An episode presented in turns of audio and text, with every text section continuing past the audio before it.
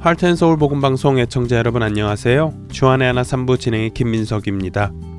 미국의 빌리 그레엄 목사는 전 세계에 있는 가장 많은 사람들에게 설교한 목회자로 손꼽힙니다. 그의 생애에 약 22억 명이 그의 설교를 들었다고 하지요. 그런데 아프리카 대륙에 아프리카의 빌리 그레엄이라고 불리는 목사가 있습니다. 우간다의 페스토 키벤제르의 목사인데요. 아프리카의 선교에 대해 우리는 사실 아는 바가 많지 않습니다.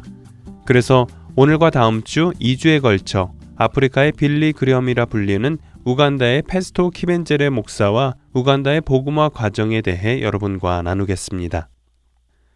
오늘날 우간다에는 약 800만의 성공회 소속 크리스천들이 있다고 하네요. 그래서 전 세계 성공회 신자 10명 중 한 사람은 우간다인이라고 할 만큼 많은 퍼센티지를 보입니다. 하지만 이 우간다에 이렇게 많은 크리스천이 생기게 되기까지는 쉽지 않았는데요. 특별히 우간다는 큰 아픔이 있던 나라였습니다. 19세기 유럽인들이 상아와 노예를 찾아 아프리카를 찾아온 것입니다. 이들은 아프리카의 지배권을 놓고 다투게 되지요. 결국에는 1890년 유럽 각국이 아프리카에서의 영역을 규정하는 베를린 조약을 시행하면서 우간다, 케냐, 잔지바르 군도, 펜바는 영국의 보호령이 되지요. 찬양 함께 하신 후에 우간다의 복음화에 대해 계속해서 말씀 나누겠습니다.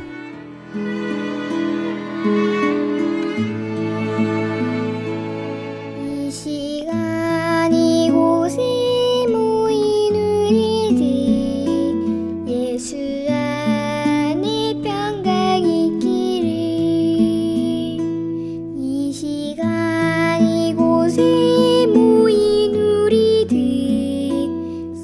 안에 하나 되기를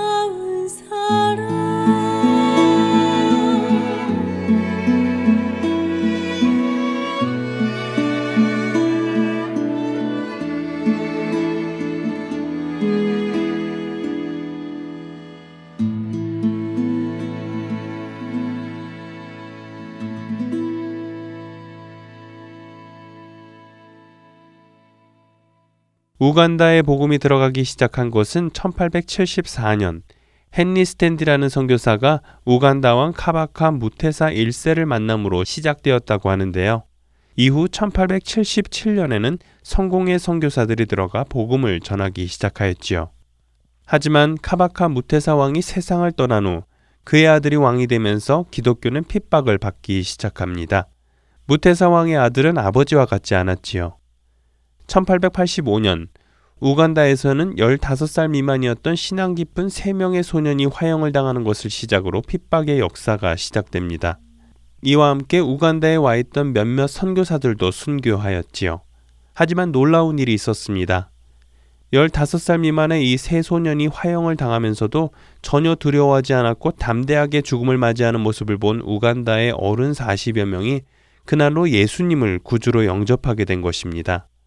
우간다 정부는 기독교인들을 핍박했지만 그 핍박 속에서 오히려 하나님께서는 구원받을 자들을 늘려가기 시작하셨지요.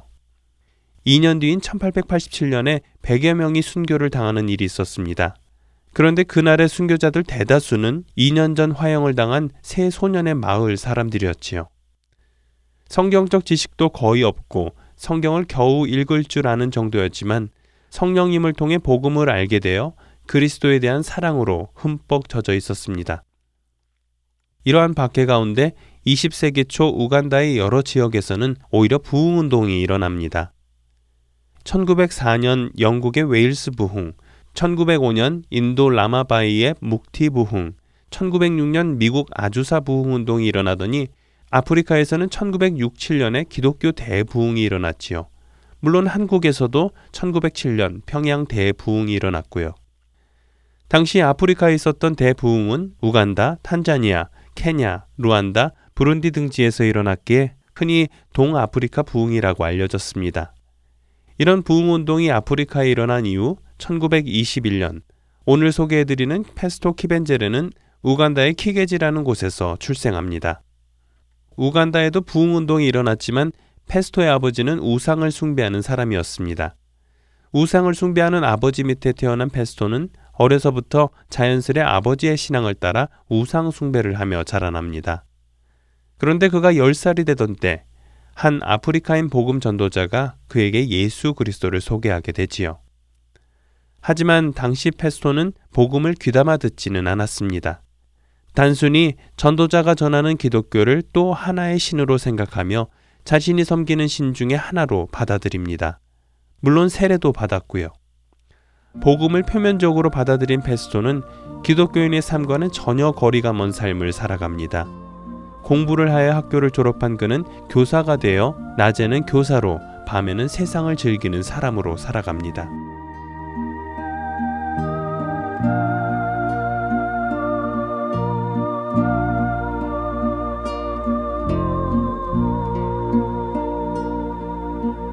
내 주여 뜻대로 행하시옵소서.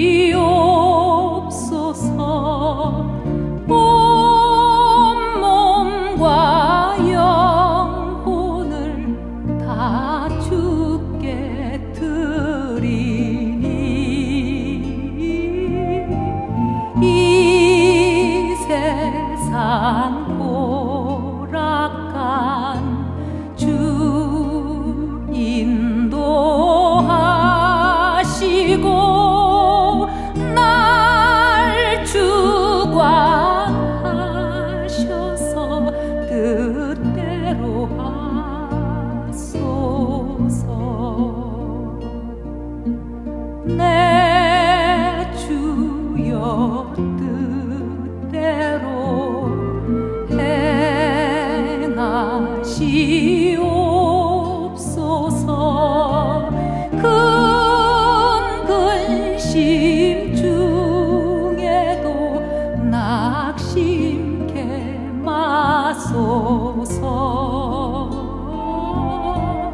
주님 도때로는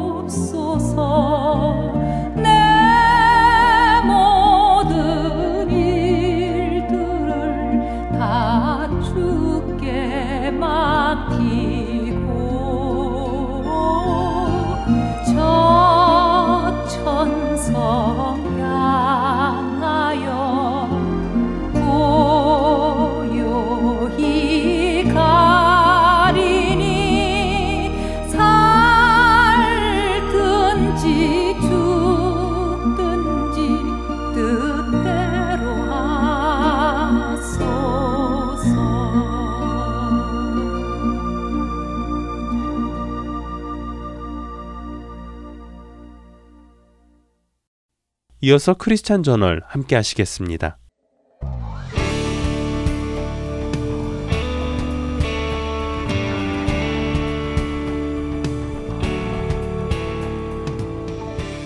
여러분 안녕하십니까? 크리스찬 저널의 최승진입니다. 크리스찬 저널 이 시간은 세계 기독교계의 소식과 우리 기독교인들이 알아야 할 소식들을 한 주간 모아 전해드리며 우리 크리스찬들이 어떤 관점으로 이런 사건들을 보아야 할지 함께 생각해보는 시간입니다. 먼저 뉴스를 전해드리겠습니다. 호주에서 동성결혼 찬반 투표가 곧 실시될 가운데 동성결혼에 대한 호주 기독교인들의 인식을 알아보는 설문조사 결과가 발표되어 우려를 낳고 있습니다. 시드니 모닝 헤럴드에 따르면 뉴게이트 리서치가 조사한 설문조사 결과 카톨릭과 개신교인 중 58%가 동성결혼 합법화를 이끄는 예스 캠페인을 지지하는 것으로 나타났습니다. 이런 결과에 대해 동성결혼 합법화를 이끌고 있는 티넌 브레디 상원 의원은 호주의 성도들은 동성결혼 합법화에 마음을 굳히고 결혼평등을 지지하고 있으며 교계 지도자들은 신자들의 이런 의견을 경청해야 한다고 주장했습니다. 한편 호주 힐송 처치의 브라이언 휴스턴 목사는 동성결혼은 결혼의 정의를 바꾸는 것으로 광범위한 파급 효과가 있어 사회가 가볍게 받아들여서는 안 된다고 경고하며 모든 호주 시민들이 양심에 따라 동성결혼에 대해 투표해 주기를 촉구했습니다. 다음 뉴스입니다. 유럽의회 소속 여성 의원이 파키스탄의 신성 모독법 폐지와 기독교인들에게 안전한 장소를 제공해 줄 것을 파키스탄 정부에 요구하고 나섰습니다. 유럽의회 소속 마리자나 페트리 의원은 한 인터뷰를 통해 오늘날 기독교인들과 소수 종교인들은 매일 잔인한 현실에 직면해 있다고 하며 소수 종교인들이 존엄을 갖고 안전하게 살 권리를 박탈당했다고 지적했습니다.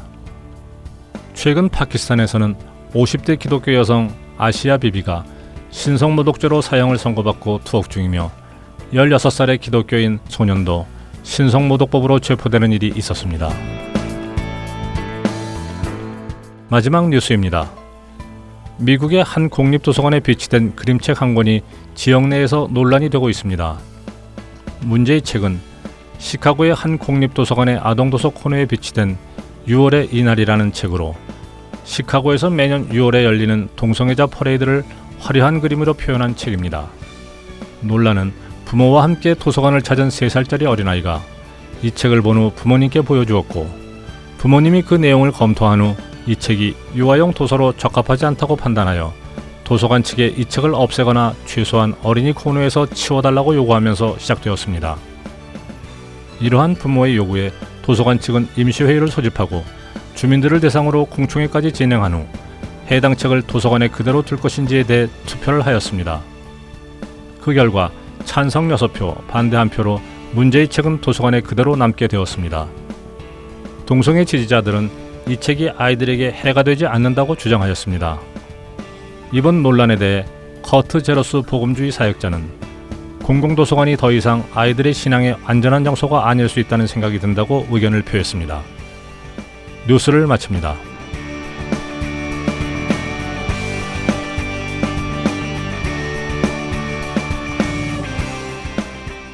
동성결혼 합법화의 물결이 전 세계적으로 몰아칩니다. 유럽을 지난 미국, 그리고 이제 아시아와 호주에까지 그 물결이 흘러들어갑니다. 사실 이 동성애와 동성결혼의 문제는 기독교와 동성애자들 사이의 문제만은 아니었습니다. 대부분의 문화 속에서 동성애는 터부시되어 왔었지요. 부자연스럽기 때문입니다. 이성이 아닌 동성끼리 관계를 맺는다는 것이 부자연스러운 일이라는 말씀입니다.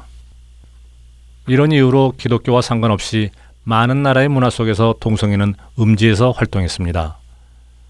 하지만 우리가 살고 있는 지금 이 시대는 동성애의 문제가 마치 기독교와 동성애의 마찰처럼 보여집니다. 왜 이렇게 되었을까요? 그 이유는 의외로 간단합니다. 그것은 교육입니다. 반복적인 교육이죠. 세상은 이미 오래전부터 동성애가 부자연스러운 것이 아닌 자연스러운 것이라고 대중을 향해 교육해왔습니다. 대중은 처음 이 관계가 부자연스러운 관계라고 생각했지만 지속적인 미디어와 교육의 접촉 속에서 이제는 이 부자연스러운 관계가 자연스러운 관계라고 믿게 되었습니다.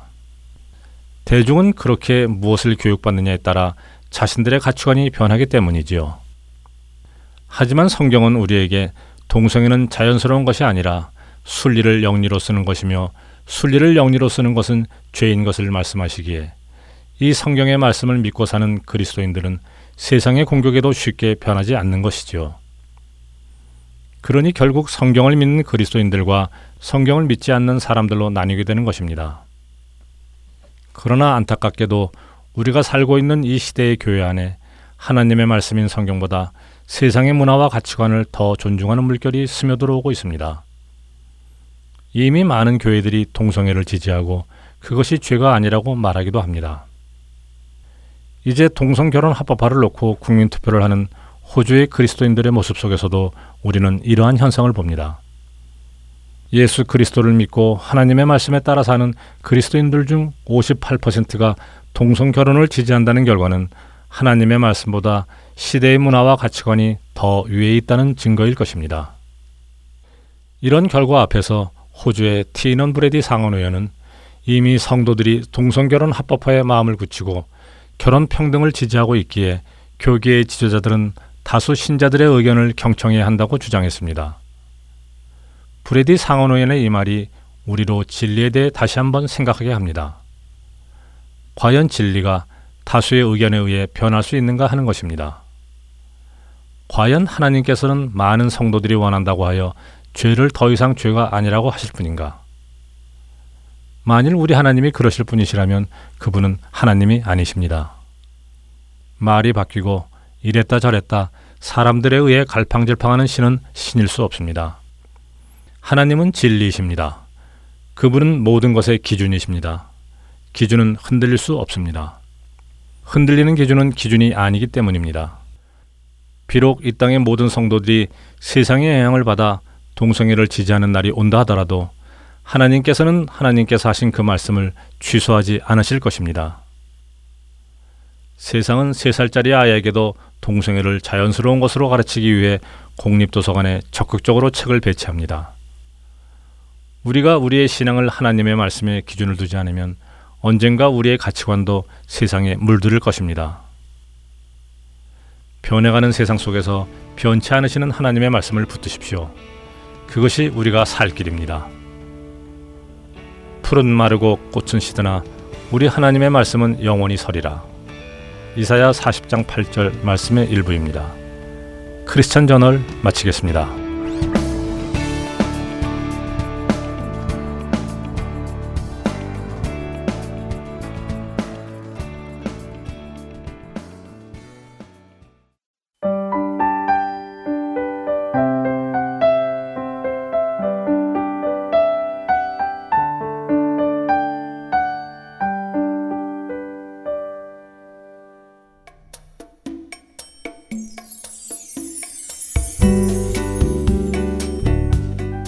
안녕하세요. 저는 지난 2014년부터 뉴저지 포트리 한아름과 한남 체인의 복음방송 CD를 공급하고 있는 정요셉 봉사자입니다. 믿지 않는 분들에게는 예수님의 복음을, 믿는 자들에게는 생각과 마음을 지킬 수 있도록 도와주는 복음방송이 정말 얼마나 감사한지 모릅니다. 우리 주님께 찬양과 영광을 돌려드립니다. 감사합니다. 안녕하세요.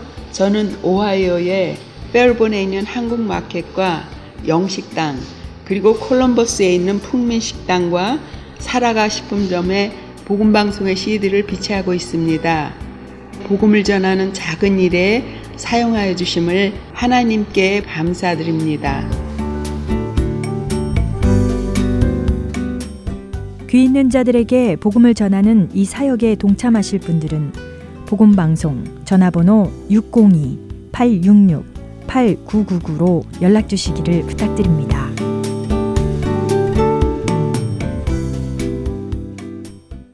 성경 번역의 역사를 알아보는 프로그램 성서 이야기로 이어드립니다.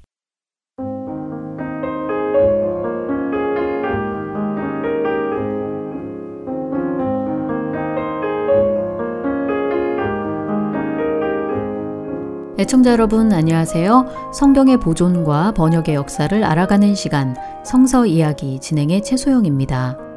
지난 시간에는 종교개혁 시대의 성경에 대해 살펴보았는데요. 인쇄술의 발명과 더불어 성경은 여러 언어로 번역되어 전파되기 시작했으며 마틴 루터의 종교개혁과 독일어 성경 번역은 더 많은 언어로 성경이 번역되는 데 큰 영향을 끼쳤습니다. 이렇게 성경은 유럽의 현지어로 계속해서 번역 전파되고 있었는데요. 16세기의 영국에서 드디어 영어로 된 성경이 번역되고 출판되었습니다. 존 위클리프가 최초로 신구약 성경을 영어로 번역한 지 약 150년이 지난 후였지요. 오늘은 16세기와 17세기에 영국에서 번역된 영어 성경에 대해 살펴보도록 하겠습니다. 영어 성경 번역의 역사에서 빼놓을 수 없는 아주 중요한 인물이 있는데요. 바로 윌리엄 틴데일입니다.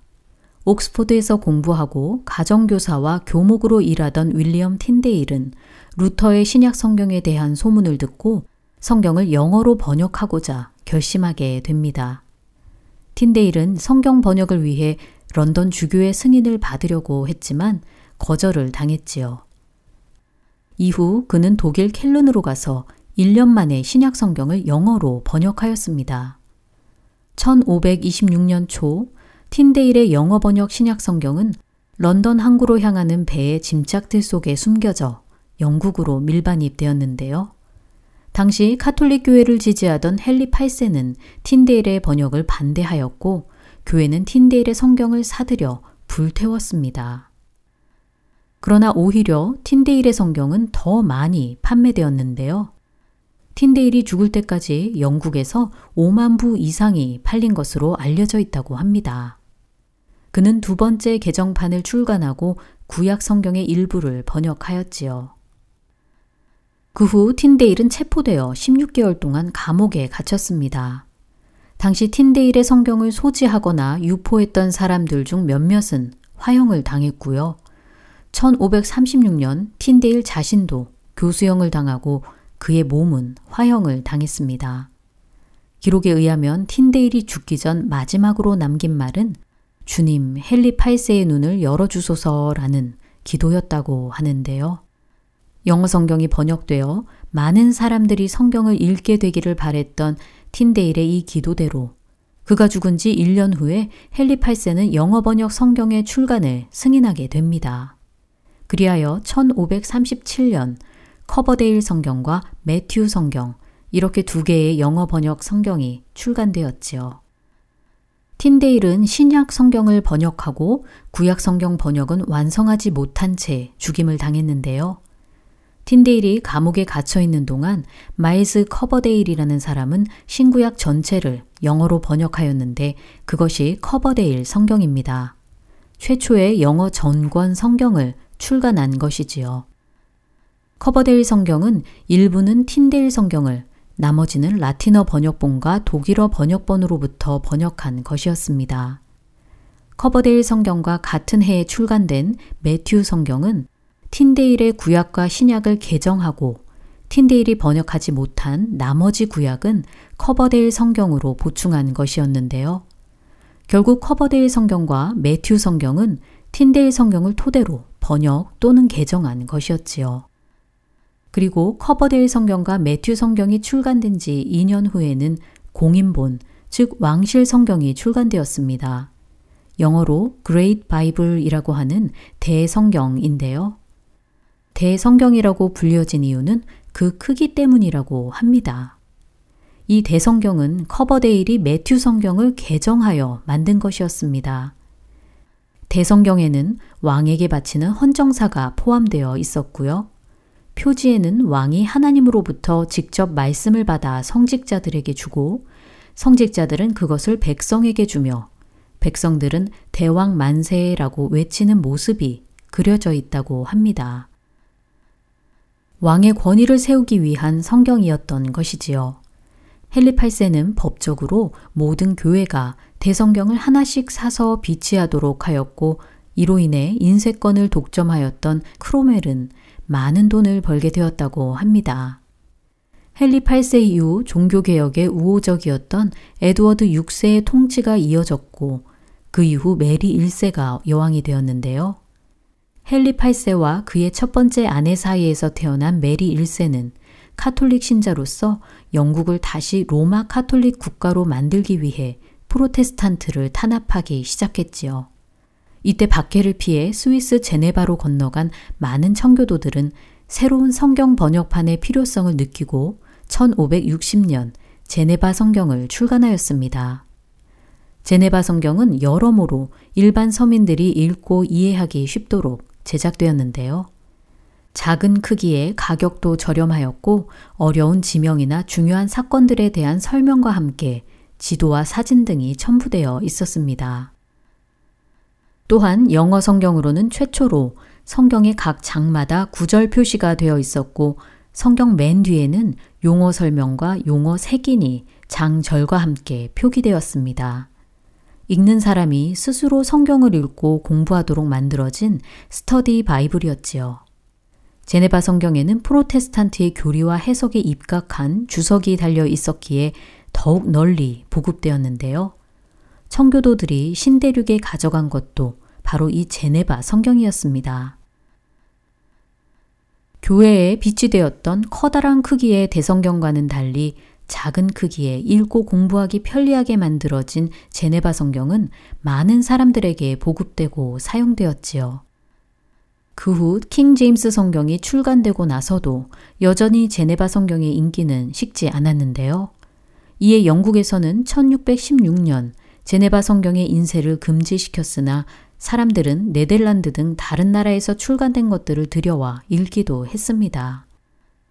1611년 출간된 킹 제임스 성경은 그 이름대로 제임스 왕의 인가를 받고 만들어진 성경인데요. 엘리자베스 여왕이 죽은 후 스코틀랜드의 왕이었던 제임스 6세가 왕위를 계승하게 되었지요. 엘리자베스 여왕이 죽은 후 스코틀랜드의 왕이었던 제임스 6세가 왕위를 계승하게 되었고 그 후 이름을 제임스 6세에서 제임스 1세로 바꾸었습니다. 제임스 1세는 청교도였던 존 레이놀스가 새로운 성경 번역에 대해 제의하자 이에 찬성하고 이를 추진하기 시작했는데요.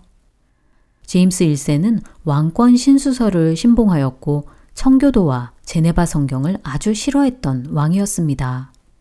그런 그가 새로운 성경 번역을 추진한 데에는 왕으로서 영국의 지도자이자 영적 지도자의 이미지를 구축하기 위한 정치적인 이유도 있었던 것이지요.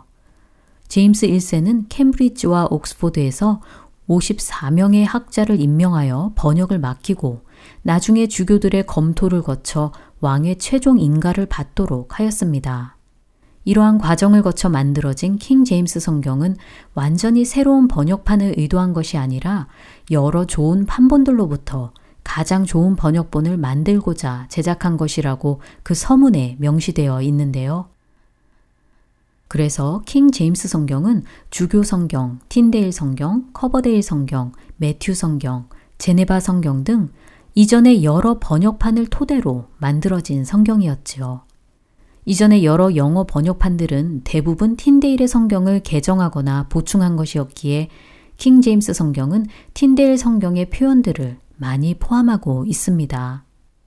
기독교 메시지의 핵심을 아름다운 문체로 잘 표현했다고 평가받는 킹 제임스 성경은 영국의 영어와 문학에도 큰 영향을 끼쳤고 지난 400년 동안 인쇄되고 전파되어 왔지요. 킹 제임스 성경은 신대륙에서 최초로 인쇄된 영어 성경이었고 많은 영국 선교사들이 선교지에 들고 간 성경도 킹 제임스 성경이었습니다. 오늘은 종교개혁 이후 번역된 영국의 영어 성경에 관해 살펴보았는데요. 그 첫 주자였던 윌리엄 틴데일은 영어 성경을 번역했다는 이유로 죽임을 당했고 그의 성경도 불태워졌습니다. 그러나 그가 죽은 지 불과 1년 후에 왕의 허락하에 2개의 영어 성경 번역본이 출간되었고 그 이후 많은 영어 번역 성경이 출간되었지요. 틴데일은 어떤 성직자가 성경의 법보다 교회의 전통이 더 중요하다고 주장하는 것을 듣고 이렇게 말했다고 합니다. 하나님께서 이 성직자의 목숨을 살려주신다면 쟁기질을 하는 소년이 성직자보다 성경을 더 많이 알게 하는데 그리 오래 걸리지 않을 것이다 라고요. 틴데일의 이 말에는 당시 성경을 읽고 공부하는 것에 대해 여전히 금기시되었던 쟁기질을 하는 평범한 소년부터 부녀자에 이르기까지 모든 사람들이 성경을 읽고 깨닫게 되기를 소망하는 그의 열정이 담겨 있습니다. 그리고 틴데일의 성경을 향한 이 소망은 영국을 넘어 이제 신대륙에까지 이르게 되지요. 신대륙, 미국에서 처음으로 인쇄된 책은 다름 아닌 시편이었습니다. 다음 시간에는 미국의 성경에 관한 이야기들을 나누도록 하겠습니다. 성서 이야기, 오늘은 여기서 마칩니다. 다음 시간에 뵙겠습니다. 안녕히 계세요.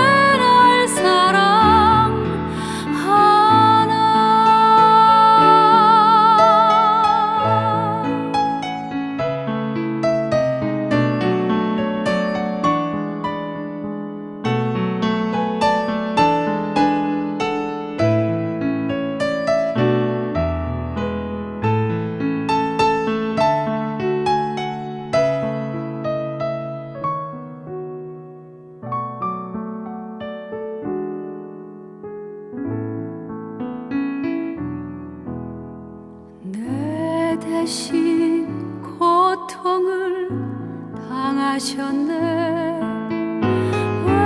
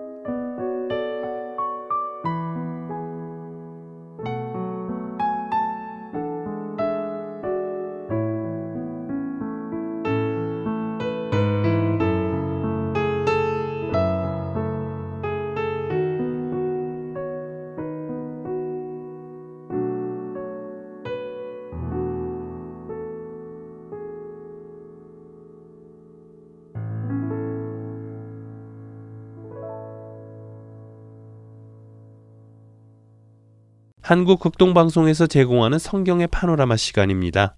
오늘은 쉽게 이해되는 계시록 네 번째 시간입니다.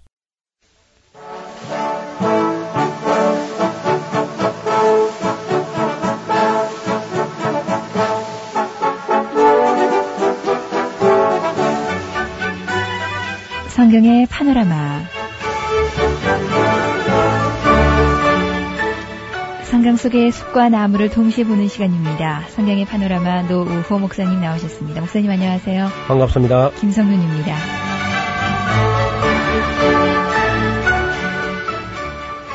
지난 시간에 우리는 1장에서 아주 중요한 부분, 그 당시 아주 절박한 상황은 성도들과 교회가 다 두려워하고 있었는데 네. 두려워하지 말아라.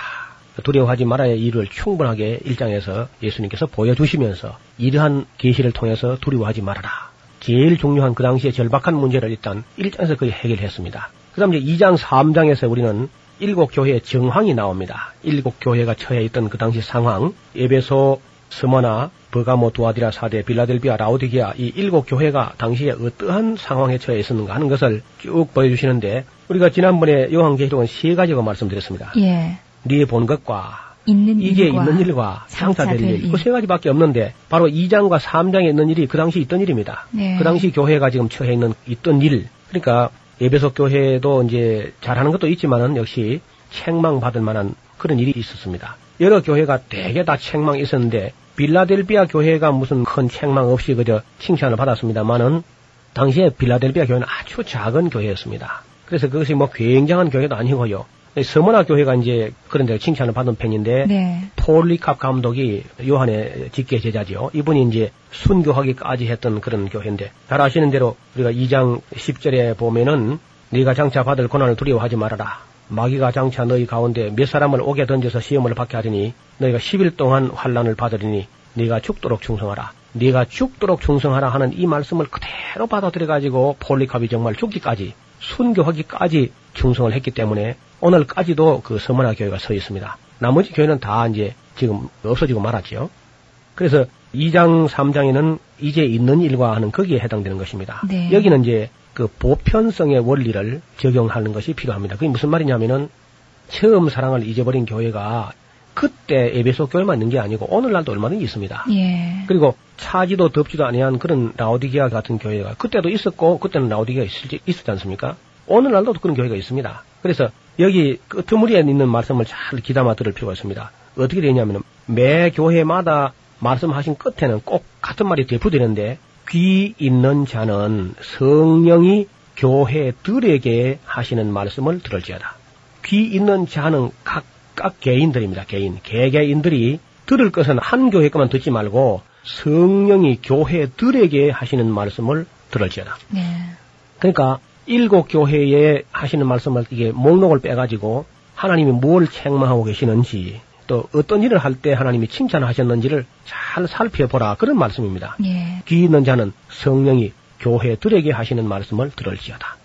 세대주의적 종말론자들이 어디서 실수를 범하냐 하면은 바로 여기서부터 실수하기 시작합니다. 그것은 에베소 교회는 초대교회라고 이제 우기는 거예요.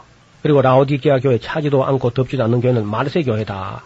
그렇게 해가지고 이제 3장 끝까지 가면은 이것이 바로 교회 시대는 끝나는 것이고 4장에서부터 휴거가 시작된다. 그리고 휴거 있고 나서 이제 7년 대환란이 시작된다. 이렇게 이제 하면서 세대주의적 종말론 틀을 짜는데 결정적인 실수가 바로 거기서부터 시작되는 겁니다. 네.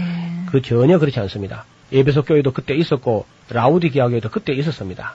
그리고 차지도 덥지도 않은 교회는 그때나 지금이나 언제든지 있을 수 있는 것이고 그 발람의 길을 따라가는 사람이 그때도 있었고 지금도 있습니다. 그리고 이세벨의 교훈을 쫓는 교회가 지금도 있고 그때도 있습니다. 그래서 이것은 어느 시대나 귀 있는 자는 성령이 교회들에게 하시는 말씀을 들을지어다. 그러니까 보편성의 원리를 가지고 보셔야 되겠다는 겁니다. 그 다음에 이제 4장부터 이제 보면은 이 일 후에 내가 보니까 하늘에 열린 문이 있는데 내가 들은 바 처음에 내게 말하던 나팔 소리 같은 그 음성이 가로되 이리로 올라오라. 이리로 올라오라. 이후에 마땅히 될 일 내가 보이리라. 이건 장차 될 일을 보여주려고 요한을 그때 당시에 예수님께서 위로 올라오라고 하면서 요한을 지금 영으로 들고 올라가는 거죠. 예. 그래서 이럴 때 요한이 정말 몸 안에 있었는지 몸 밖에 있었는지 알지 못하지만은 어떻든 하늘에 그는 올라가게 됩니다. 그때 이리로 올라오라 한 것은 그 당시에 예수님이 요한 보고 올라오라 한 것이지 휴가하고는 상관이 없는 거예요. 오늘 말세에 있을 종말에 있을 휴거가 아닙니다. 이 사실이. 근데 세대주의적 종말론은 언필칭 4장 1절에 있는 이 이리로 올라오라가 휴거란 거예요. 왜냐하면 그 사람들이 말할 때는 3장 끝에 있는 이 라오디게아 교회가 만세 교회라고 주장하기 때문에 교회 시대가 이제 끝났고 이 4장 이후부터는 교회라는 말이 없다. 예. 이래가지고 이제 자기들이 그 큰 착각에 빠진 것인데 전혀 그렇지 않습니다. 그러니까 종말론을 말을 하면은 항상 휴거라는 것이 거론이 되지 않습니까? 그렇습니다. 휴거가 종말론의 이제 물론 하이라이트가 되겠죠. 가장 큰 영광이 될 테니까 환희가 될 테니까 그렇게 보는 거는 뭐 큰 무리가 아닌데 문제는 성경을 일단 바르게 알고 나서 예. 그리고 종말했는데 성경을 알지 않고 계시록을 바르게 이해하지 못한 채 종말론부터 만들면은 반드시 실수를 한다는 겁니다. 그래서 요한이 이제 올라가니까 거기는 이제 천상에서 천사들과 24장로들이 예배하고 있는 장면을 봤습니다. 이 4장에는요 아무것도 해석할 필요가 없습니다. 예. 많은 사람들이 뭐 보호자가 무엇이냐 무지개가 무엇이냐 녹보석은 무엇이냐 그렇게 해석을 하는데 쓸데없는 게 요한이 그 가서 그런 걸 봤다는 겁니다. 그냥 있는 그대로를. 그러니까 하늘에 올라갔고 거기 가보니까 졸지도 주무시지도 않고 예. 예배하고 있었다 하는 것만 해서 4장이 끝나요. 그렇게 계시록은 이 해석만 하면 아주 간단한 책입니다. 해석을 하니까 이게 무슨 상징이고 비유고 묵시고 하면서 이걸 예. 자꾸 해석해가지고 이제 어렵게 하는데 전혀 해석할 필요가 없습니다. 5장에 넘어가면은 내가 보니까 보좌에 앉으니 오른손에 책이 있는데 안팎으로 썼고 7인으로 인봉을 했다는 겁니다. 그래서 이 인봉을 뗄 자가 있는가 하니까 아무도 없다는 거죠. 요한이 누가 저걸 뗄 것인가 하고 아무도 뗄 사람이 없으니까 울었다는 말이 있습니다. 그때에 유다지파의 사자 어린 양 예수 그리스도가 이겼으니까 예수 그리스도가 뗄 것을 그저 이야기합니다. 그래서 울지 말라고 달래고 있는 그런 장면이 5장인데 거기도 뭐 그 외에 아무 해석할 게 없습니다. 그리고 7인봉이 뭐냐 하고 그것도 해석할 것이 없는 것은 6장에 가면 그걸 뗍니다. 떼보면 알 거 아니에요. 그렇지 않아요? 예. 떼볼 때까지 아무 해석할 필요가 없어요. 근데, 그냥 지나가가지고 6장에 가서 그걸 쭉 떼보면 아는 거니까, 6장부터 이제 7인을 쭉 떼는데, 이때부터 이제 정말 카운트다운에 들어가는 거죠. 6장에서는 7인이 나오게 되고, 그 다음 이제 8장에서는 7나팔을 부르기 시작합니다. 그래서 7인, 7나팔, 7대접 이런 식으로 이제 나눠지는 거죠. 그러니까 여태까지 5장까지 있던 것은 전부 서막이라고 할 수 있겠어요. 서막. 그리고 이제 본막이 3장으로 이제 나눠지겠는데 큰 장면을 하면 첫째 장면은 7인, 둘째는 7나팔, 셋째는 7대접 이렇게 이제 진행되는 겁니다. 네. 그리고 이제 마지막에는 피날레가 되겠죠. 그래서 이 7인을 뗄 동안에 환란들이 막 일어나게 되는데 첫째 인을 떼면은 하얀 말이 지나갑니다. 흰 말이.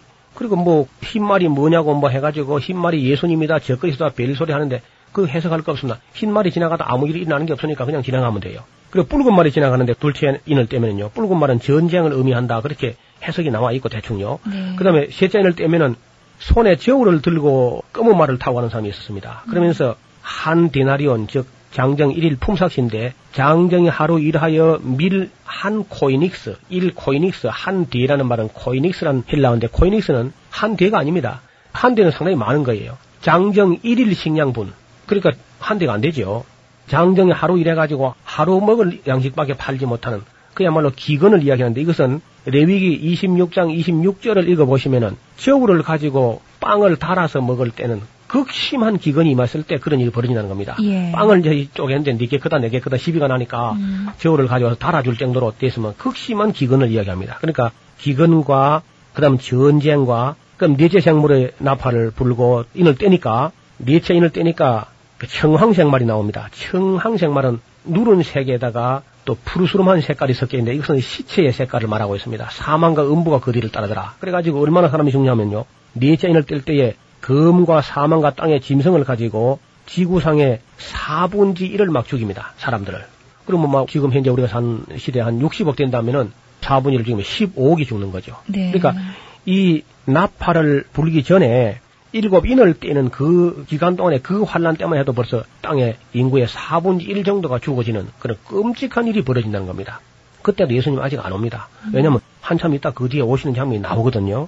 그리고 이제 5인을 떼면은 그 순교자들이 막 하나님께 탄원하게 되고 6인을 떼면요 하늘에서 별들이 막 이 땅에 떨어집니다. 이 별들이 또 뭐냐고 해석을 하는데 아무 해석할 게 없는 실제로 별이 떨어집니다. 예. 그 몇 년 전에 목성으로 떨어졌던 슈메이커 레비 9이라는 혜성이 있었습니다. 예. 그 혜성이 떨어진 구덩이가 얼마나 컸는지 어떤 구덩이는 지구 하나가 풍덩 빠질 만큼 큰 구덩이가 빠졌어요. 지금도 미국 유명한 그런 천문학 대학 같은 데서는 지구에 근접하는 어떤 물체를 연구하는 것이 국회에서 동의가 돼가지고 용역이 주어져 있습니다. 네. 그러니까 지구에 근접 물체라고 NEO라 그러는데 Near Earth Object라고 지구에 지금 다가오는 어떤 별들이나 혜성이나 이런 것이 없는가, 이런 것이 다가오면 언제 어떻게 부닥칠 것인가, 이런 것을 놓고 이제 연구하고 준비하라고 하는 그런 용역이 주어져 있습니다. 네. 실제로 지금 뭐 딥 임팩트라든지 아마겟돈이라든지 그런 영화가 나오는데 신학자들은 지금 알지 못하고 있어 쩔쩔매고 있는데 일반 영화하는 사람들이 예. 지구에 근접하는 물체에 대해서 영화를 지금 만들 정도인데 우리가 그 역사의 소리를 들을 수 있는 기가 있는 것이 중요합니다. 반드시 별이 떨어집니다. 그 별들은 제가 지금까지 살펴본 대로는 화성과 목성 사이에 별의 한 궤도가 없어졌습니다. 그 별이 하나 더 돌아가야 되는데 그 간격을 보면은 예. 별이 없어지고 깨어져가지고 여러 수천 수만 개의 소행성이라고 쪼가리 별들이 날아다니고 있는 거죠. 네. 이것 중에 얼마가 지난번에 목성으로 날아갔는데 이것이 만약에 이제 지구를 보고 날아오게 되면은 지구는 끝장이 나겠죠. 그런데 지난번에 그 목성으로 날아갔던 그렇게 큰 것이 날아오면 계시록이 아주 6장에서 끝이 나버린다고요. 네. 그래서 그렇게 큰 게 아니고 적당한 게 이제 날아오도록 하기 위해서 하나님께서 아마 그 굵은 것은 골라가지고 저 목성으로 집어 던져버리고 지금 지구에 날아와도 지구를 뒤흔들어서 잠을 깨울 만큼의 크기에 맞는 것을 고르고 있는 것이 아닌가. 저는 그렇게 보고 있고 그 뒤에 일어나는 사건을 보면은 이것이 비유도 아니고 실제적으로 별이 뜬다는 사실이 분명한데요.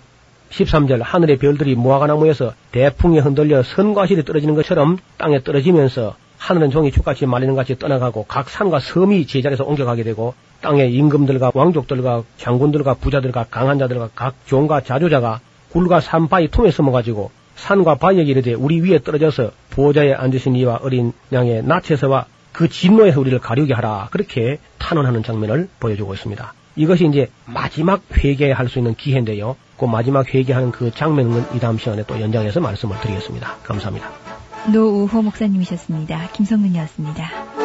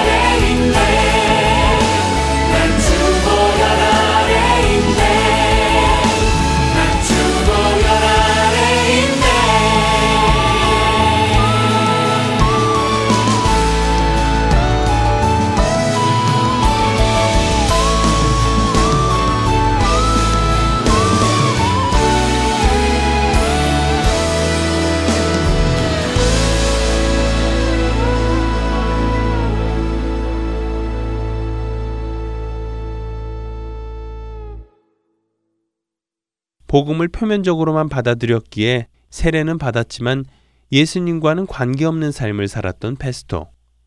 그는 아이러니하게도 크리스천 학교에서 교사를 하게 되었습니다. 크리스천 학교에서 교사를 하게 되니 하는 수 없이 교회에 나갈 수밖에 없게 되었지요. 그렇게 억지로 교회에 간 페스토는 동아프리카 부흥운동을 통해 변화된 설교자들의 설교와 간증자들의 간증을 자주 듣게 됩니다. 페스토는 이런 설교자들과 간증자들을 광신도라고 부르며 싫어하고 멀리했습니다. 하지만 1941년 10월의 어느 날, 그날도 평소처럼 교회의 뒷자리에 억지로 앉아 예배를 드리던 페스토에게 놀라운 일이 일어납니다. 함께 예배를 드리던 자신의 조카가 페스토에게 예수님께서 삼촌이 주님께 돌아올 것이라고 말씀하셨다며 회중 앞으로 나가 간증을 할 것을 요구한 것입니다. 예배 시간에 급작스럽게 듣게 된 조카의 말에 페스토는 당황합니다. 그리고는 곧 화를 내며 그는 교회를 나오지요. 교회를 나온 페스토는 술집을 향합니다. 하지만 그가 교회를 나오는 것을 보고 따라 나온 그의 친구가 페스토를 쫓아옵니다. 술집에 들어가려는 페스토를 붙든 친구는 페스토에게 이렇게 말합니다. 페스토, 자네가 믿을지 모르겠지만 난 불과 3시간 전에 예수님을 만났네. 그러면서 그는 페스토에게 자신이 잘못한 잘못을 말하며 용서해달라고 간청합니다. 조카의 말과 순식간에 변화된 친구의 모습을 보면서 페스토의 마음에 심한 갈등이 생깁니다. 집으로 돌아온 페스토는 침대 곁에서 무릎을 꿇고 기도하기 시작합니다. 제가 주님의 뜻과는 상관없이 너무 멀리 세상으로 간 것 같습니다. 그것이 아니라면 저를 도와주십시오. 저에게도 복음을 깨달을 수 있도록 자비를 베풀어 주십시오. 그 순간 페스토의 눈앞에는 마치 하늘이 열리고 예수님이 자신의 눈앞에 서 계신 것처럼 보였습니다. 그리고는 이내 페스토의 마음에 자신의 죄로 인해 예수님께서 못 박히셨음이 사실임이 깨달아지기 시작했지요. 페스토 키벤제레가 드디어 예수님을 인격적으로 만난 것입니다. 페스토 키벤제레의 예수님을 만난 후의 이야기는 다음 주에 계속해서 전해드리겠습니다. 구성과 진행의 김민석이었습니다. 여러분 안녕히 계세요.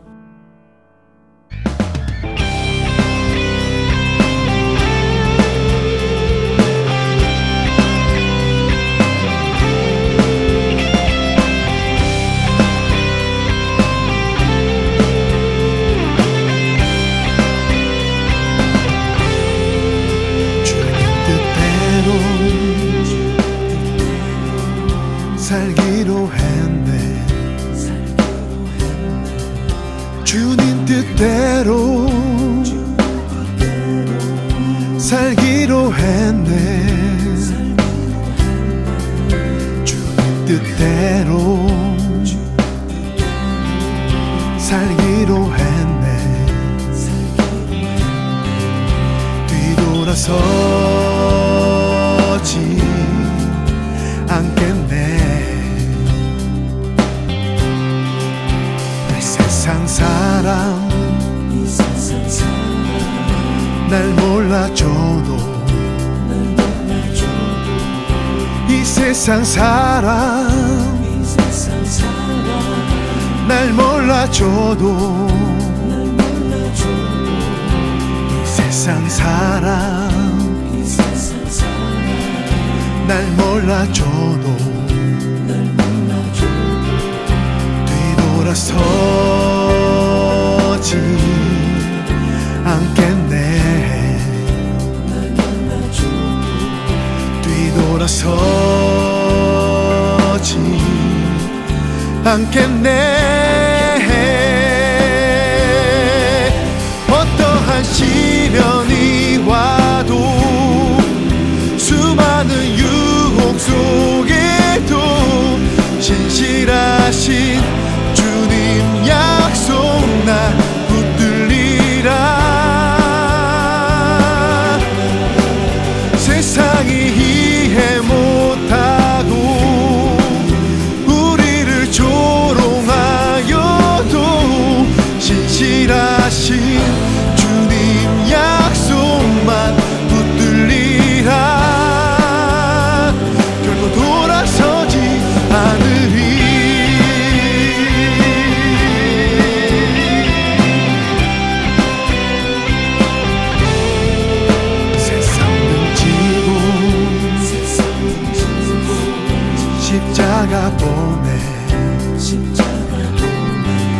세상 등지고 십자가 보내 세상 등지고 십자가 보내 뒤돌아서지 않겠네. 뒤돌아서지 않겠네.